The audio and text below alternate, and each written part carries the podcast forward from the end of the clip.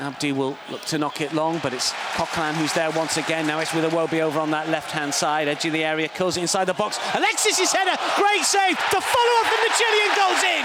Four minutes old, and Arsenal have the advantage here.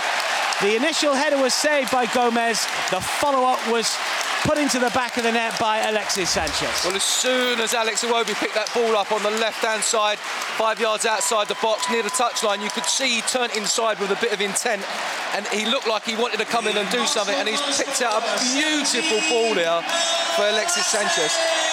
First, first header's great. Gomes goes down, gets a right hand to it, but Alexis just follows it up like every good centre forward should, or you know someone who's making a shot on goal. And it's just great. Look at this delivery. It's almost faded in nice and slowly. It's a good save on the first one, but he ain't stopping that. It's a really good start by Arsenal, Dan. Where's the opening for the Gunners? Coquelin looking for Alexis inside the penalty area. Alexis to square, and the finish! Brilliantly done by Alex Iwobi! on the score sheet yet again.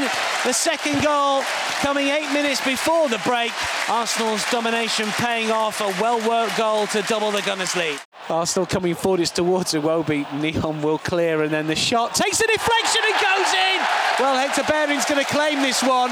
It may well have been off target, but who knows and who cares because Gomes was flat-footed, wrong-footed, and the ball ricocheted in and Arsenal lead by three goals to nil. David. Yeah, it looks like Prödl was the man. It's, it's come off, and it, it, really didn't come from anything. Arsenal battling down the right-hand side. Ball gets one back by Bellerin there. And then, you know, it's, it's a nothing ball really. Comes out and on the half volley, he takes it, and it just bounces over Gomes in goal. nothing he can do about that, and really that's done and dusted for Arsenal. Here is Campbell still going. Looks to pull it back here. Real chance taken by Walcott. Uh, that's exactly what he had to do. He had to come on.